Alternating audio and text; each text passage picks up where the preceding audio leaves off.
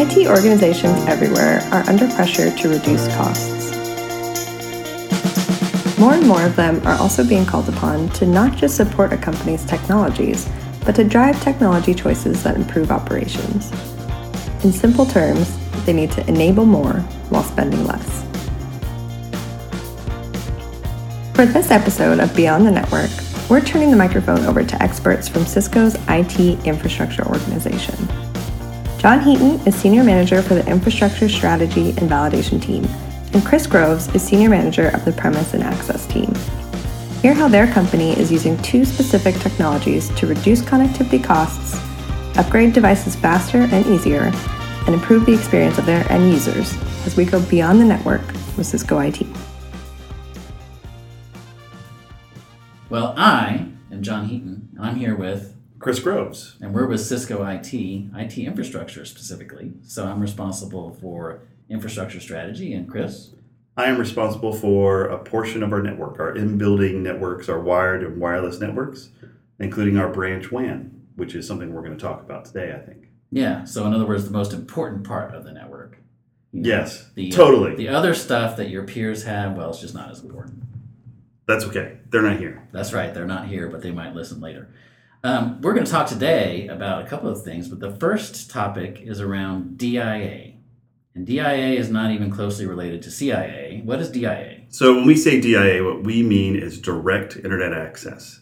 You know, it's a term that'll mean slightly different things with different service providers or different areas of the market. But when we talk about it, what we mean is an internet circuit coming into our site. We actually get them with symmetric bandwidth, a little bit of guaranteed quality on the on the service and some S L As, not as good as a lease line or M P L S, but still a lot cheaper.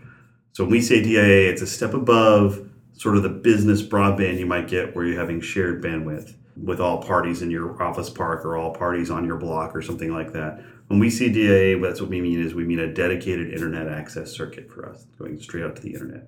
Technology-wise, what technology is that? Is that... Ethernet, is it? Comes in on an Ethernet, it? yeah. Okay. Um, it almost always comes in on Ethernet. Depending on the access, it could be copper or fiber, but it almost always comes in as an Ethernet, yes. Okay, and why would D I A be important to us, Cisco, as an infrastructure provider to ourselves? Well, I th- there's a lot of reasons why D I A is important, uh, but the first one that immediately jumps out is that it is a little bit cheaper. So if you look at the benchmarks and the circuits and uh, and the services in the various regions, at least in the United States, Europe, places like that, D I A is cheaper than an M P L S or a leased line in general. Uh, so there's a good cost savings associated with that. The performance is pretty good in North America and, and in Europe and in places like that, and it's a lot cheaper. So the trade-offs in quality are probably worth it if you can if you can make it work. The second big reason is that a lot of applications have moved to the cloud. And with applications moving to the cloud, you don't necessarily need to get backhauled to your data center just to go out to the cloud. Sometimes you get a better application performance by going out to the cloud locally, and that gets you closer to where that application is hosted.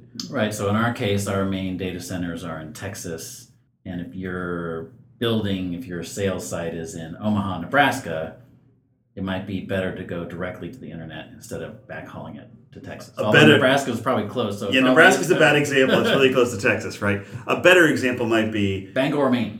That's right. A better example might be Maine and or something like that, where instead of backhauling it back to Texas to jump out to the internet to go get to something, if you're going to a cloud application that's using some sort of content provider to put it all around the world, there might be a point of presence in Boston. And wouldn't your Office three sixty-five or your Salesforce or whatever work a little bit better if you went from Maine to Boston rather than from Maine to Texas to somewhere else? It gets multiplied when you get to regions like Europe, where if you're somewhere like Athens, Greece, if we want to backhaul that traffic to Amsterdam to come out, um, we're going to get to a content provider that's near Amsterdam. That might be fine, but the Googles and the Amazons and the big cloud providers of the world probably have little points of presence, you know, closer to Greece, right? And so your application performance might actually be better if you can come out and break out locally with a direct internet access circuit. Yeah, and it's pretty simple to understand that distance adds time and delay, right? Because we're not... We so far haven't been able to go faster than the speed of light, so therefore... Not yet. Therefore, the traffic has to go all the way... It might take a while. Yeah, it might take a while. So that makes sense. Um, you mentioned trade-offs in terms of Q O S, perhaps, or other performance experience kind of things. Yeah. Are there some providers who are still not providing it, or are there some countries where it's difficult to get D I A, where you're having to do legacy type things. Yeah, and I think what you'll find is uh, at any big company that's global who's looking at this is going to run into these same sorts of issues. Different regions have different regulatory reasons why you may not be able to. Internet access in India is sort of a different beast because of the regulations they have around that. Uh, similarly, to and from China, there's some government-mandated uh, security controls, as well as most companies have their own controls that they need to do. Um, and also, plenty of companies with uh, data privacy laws, you know, are having to, to adjust for different regions and different geographies where they want to keep data, you know, encrypted or in region or, or who knows what. And those are things you have to consider when you go to D I A. Yeah. So we, in infrastructure, provide the service, the connectivity of our employees to applications and to data. It's the job of information security to secure all of those things. And sometimes that can be um, in conflict, or at least, you know, we have to work together to to secure our data and our traffic.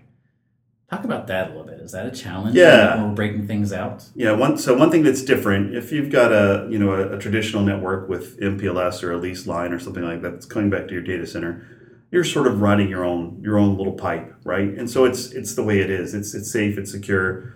Uh, if you're going across an internet circuit, yes, if you're not doing some things to keep that secure, you do have internet presence at your branch. Potentially that's an, that's a, an ingress point where people mm-hmm. can come in and, and attack your, your network. Um, and that traffic is going across the internet. So there's a couple things that we need to do to make sure that we want to keep it secure. Uh, we want it encrypted, so we want it encrypted in a tunnel so that no one can look at it and see it uh, without seeing the encrypted stream. We want that to be something that's going to be hard for them to, to sniff and to, to see what's in it.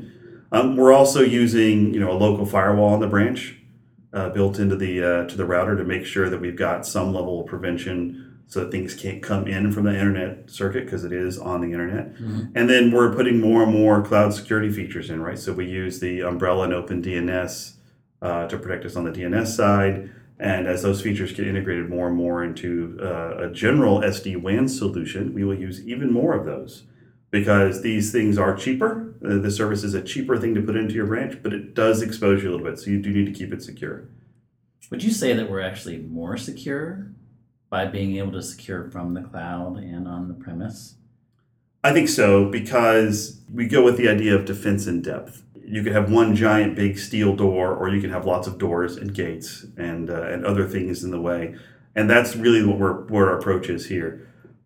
Any one thing can eventually be defeated, but by layering them on, some cloud-based security, local firewall, encryption, you know, good practices, then we have defense in depth. And I think that ends up making us overall more secure than than a single thing that might be very limited in what it can do, but also very brittle to break. You just have to solve one security feature to, to, to break in, right? So I think we are overall more secure. That's actually the, the better place for us to be, because you can't stop the applications moving to the cloud. Yeah, if we get in the way, we just get run over. Uh, you mentioned S D WAN, mm-hmm. so that's software-defined wide area network. Um, for those of us who don't speak acronym. In terms of what we're doing in Cisco I T, what are we doing with S D WAN? Well, and let, let's talk a little bit about why first, and we touched on them a little bit. You really want something, and when we say software-defined W A N, what we really mean is something that you can control the behavior of your W A N, not statically, where you say, I want to just send the traffic across this thing. You want to be able to do some things like traffic steering. If the application performance is better going straight out to the internet, you want it to go out to the internet. If the application performance is better backhauling to your data center, you want it to go back to your data center. And not just better today, but better at any point in time. At any point in time. That's exactly right. That's exactly right. And you want to make sure you can monitor your application performance, not just is the link up or down, or am I seeing drops on the link, but is the video quality looking a little bit poor? And those are the things that if you're going to start using lots of internet service, because the internet services are not as guaranteed as an M P L S or a lease line, those are the things you want to look for. And that's the kind of things you get in a package that's sort of a an S D WAN solution, a software-defined W A N solution. And so that's really what we're doing. Our first step was to deploy internet access circuits, and we started that a while back, and we continue to do it. We started that first because there's a lead time with that. Anyone who works with service providers knows that that can be a, a long process to get the right services in and to, to have the techs come on site and schedule those changes. And then what we've come through after the fact is we put on S D WAN. And the idea behind that is we're able to turn on S D WAN rel- relatively quickly. I think we got the first two sites up in six weeks after the acquisition close, right? Yeah. And then, you know, we were able to scale that out to a number of sites so we can start testing out, playing around with, and developing our own policies for S D WAN for how we're going to do the application steering and how we're going to do the application performance uh, monitoring.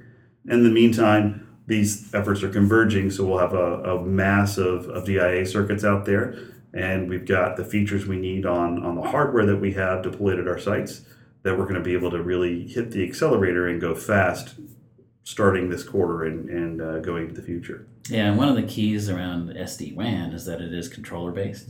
So there's a controller that actually controls the software on the routers that does all this work, but it also facilitates management too. I mean, it really helps us be efficient in terms of deployment and management. And centralized policy, right? If we decide we want to tune the performance of our video meeting application, maybe that we don't like the, the characteristics we've defined for timeout or latency or jitter or something like that, we can edit that policy centrally, click a button, mm-hmm. and the software-defined aspect of software-defined W A N, make sure that gets cascaded out uh, to all the sites that we want to apply to, so our application performance can be even better. Right, but what about things like plug and play and software image management? Those are also enabled by a controller model, which should allow us to be more efficient going forward. Because I mean, like like if we have a P CERT, which is a security incident, we can go upgrade or patch all those devices a lot more quickly than we could without a controller-based type of network. Yeah, and I think any I T network operator, if you say, hey, you know, in the legacy model, we want you to do something to all your sites or all your devices, they die a little inside. Because in the old model of, of no automation and everything's command line interface, right, that's going to take a long time. You're going to either have to manually do it by hand, you might have to send people on site. That's a pain. So the, the controller-based, the software-defined, you know, the W A N uh, controller-based approach does let us do things like that centrally, right? If we want to upgrade the devices, it's a click of buttons. If we want to change policy or configuration centrally, we set it once on the controller, we schedule it, or we click the button and we push it all out at the same time. If we had to do that manually, individually, site by site, this would take us years to do. It's already going to take us quite a long time, but to do it completely manually, we just we would never finish. It'd be like that painting the Brooklyn Bridge or painting the Golden Gate Bridge, where by the time you get to the end, you've got to start all over again because you're never actually done. I think uh, any organization that's a big I T operations organization is constantly going to be challenged for, you know, budget, schedule, time. Those things are not going to be be bigger in the future. They're going to keep getting squeezed. And so you need your software-defined tools to be able to do that. Yeah, and going back to security for a minute, security becomes more and more important. Our surface area increases, the attack vectors increase. So that's more and more difficult to deal with. And let me let me give you a story on that. A couple of years ago, we needed to do an additional level of W A N encryption at our internet, at some sites that we had internet circuits that were in uh, areas of the world where maybe the region around there, or maybe there's some local actors that perhaps try to hack into circuits more than other regions, and we need to add a different kind of W A N encryption onto those circuits. And it was about forty sites that we identified that we were doing this additional level of encryption. It was a manual process. It took about a year of manual change windows and manual work for people to go out, engineers to go out to those sites one by one, set them up, get all the security keys working. That's something we get now by default with S D WAN. We click a button and it's turned on, we deploy a site. So that's fantastic. So yeah. you know, it, to put the perspective of what it would take from an I T operations perspective, that's the kind of thing that you really want from your software-defined approach, right? So be able to do those things automatically and centrally and not have to go site by site, command line interface, custom configuration. Now, taking a step back, I don't think we talked much about the different topologies where we'd be using D I A. So maybe we can just touch on that for a minute. There's two different models, right? We have what we call a silver site, which is a smaller one, which would be a single D I A circuit. That's right. For the most part. And then we have larger gold sites that require more business resiliency that would probably be M P L S with a D I A as backup. But another thing that S D WAN allows us to do is balance across those. Whereas before, in the silver topology for us, that D I A circuit would be sitting there, or the internet backup circuit would be sitting there idle. The gold. Sorry, gold. Yeah, that's Sorry, right. Thank you, Chris, for correcting. Yeah, the silver is a, and if you think about it, the silver is also the, the word, the, you know, the letter S is important, right? It's a small office or a sales office, right? So silver. Yeah. Single circuit, single entry into there. Historically, that might have been an M P L S. In the future, that's a it's a D I A with local breakout, so we can send some applications straight out to the local cloud. Others we can we can send back. And the golds, the G for the general business, which is more of a medium-sized, maybe a bit larger location, would have two. Historically, we might have done a fifty-fifty load balance between those, or one hundred zero, you know, so a hot and a failover on the circuit. Uh, but the S D WAN does let us tune that a lot more actively. We can run those circuits a lot more capacity.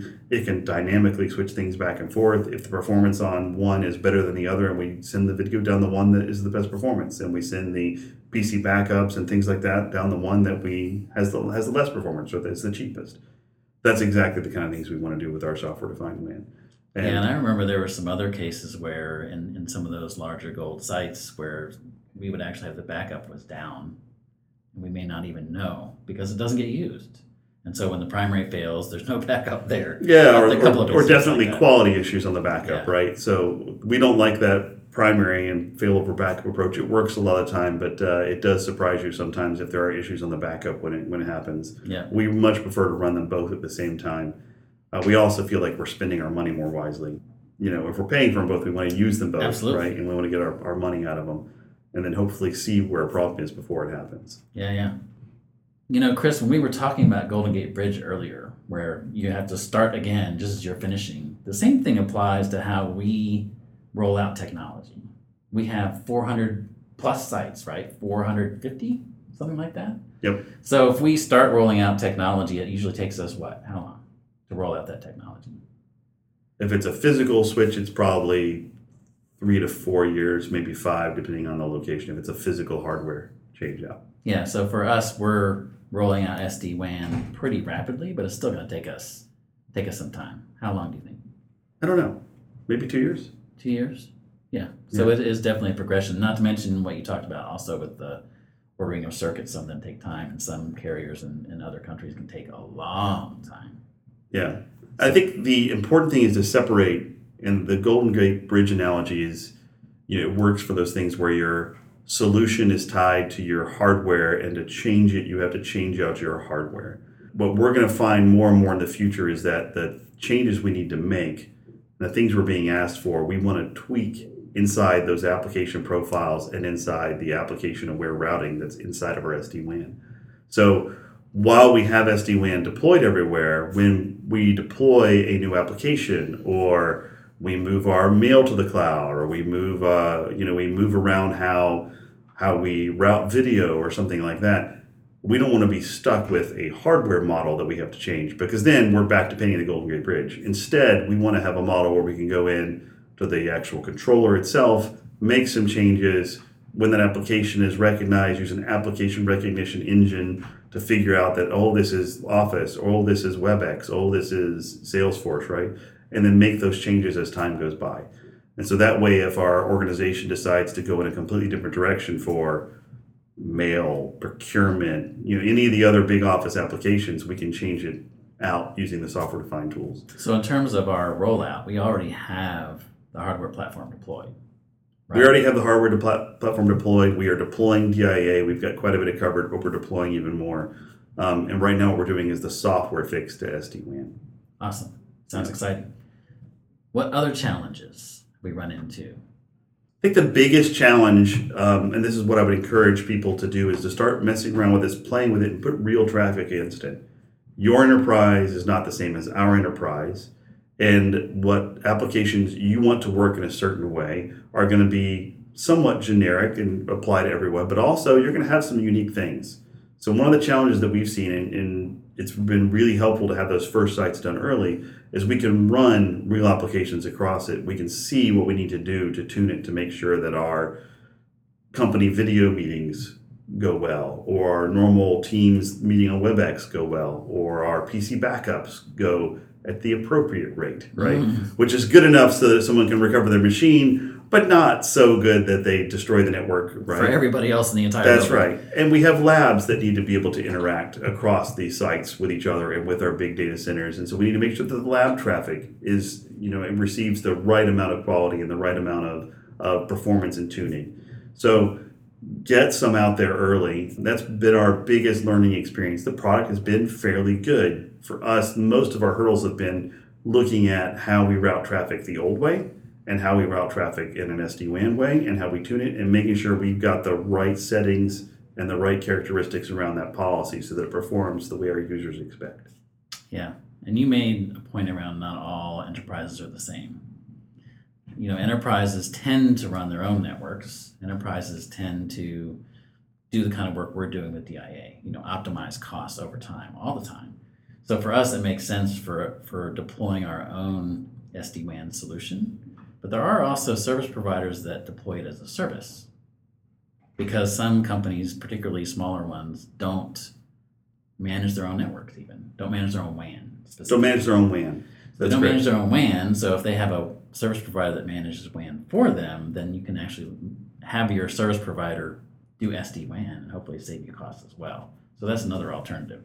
Yeah, exactly. And and I would imagine that what happens in, in those situations that the, when you buy that service from the service provider and they're going to give you maybe two circuits or something like that, or you know, redundant, you know, some sort of redundant capability, they're probably going to do some things behind the scenes to make sure that they can get that on the most effective cost for you as well, right? Maybe one M P L S, maybe one D I A, maybe two M P L S. They, they, whatever they're going to do, they're going to make that they're going to make that work, and that's exactly what they're doing behind the scenes. They want to make sure they get you good application performance and that they get you a good price point. Yeah, right? Because they're going to be held to S L As just like you are, because you're providing that service to us within I T. That's right. That's right. And part of that means also that the applications work as as you expect. They don't want to be called up, uh, why is my office slow, right? So that's what they're going to be right. doing. If you're getting a, a, a solution from a service provider, they're likely doing the same things that we're doing under the covers.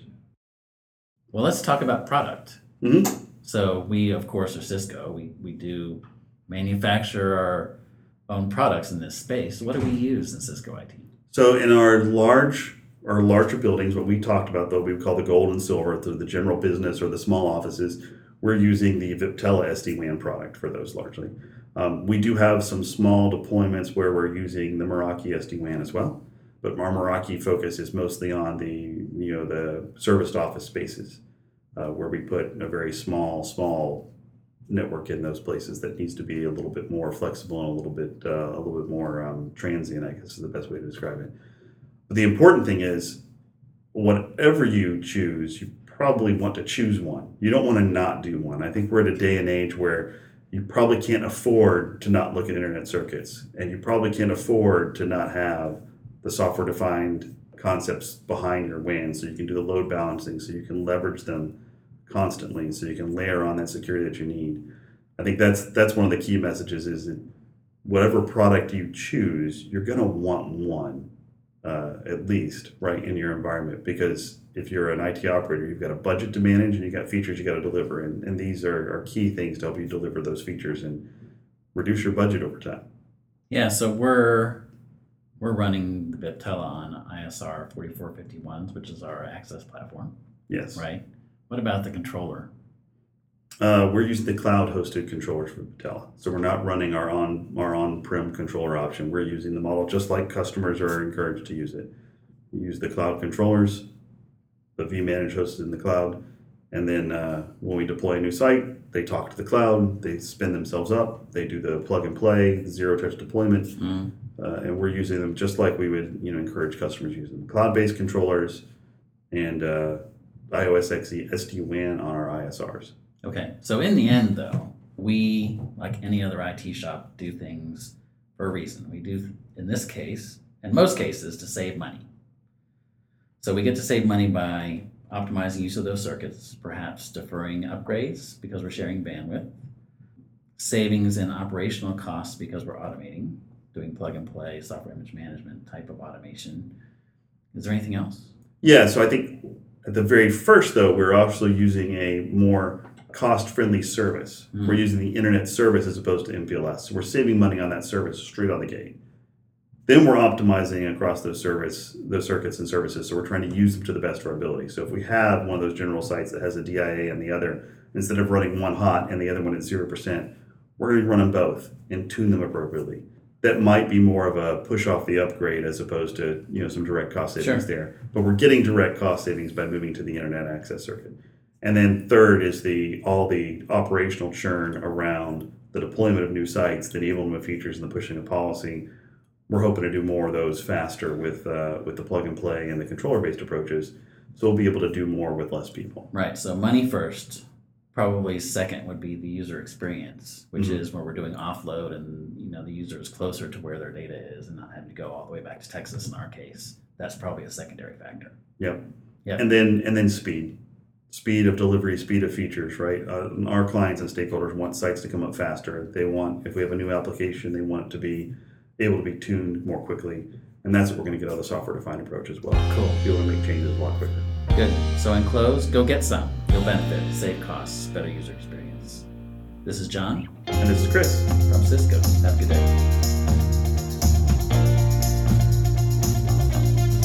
good day. You've gone beyond the network with Cisco I T. Thanks to Alexa Consman for recording assistance. This episode was produced by Douglas Alger. Follow and like our podcast on SoundCloud or iTunes and visit cisco dot com slash go slash Cisco I T for episode transcripts and related content.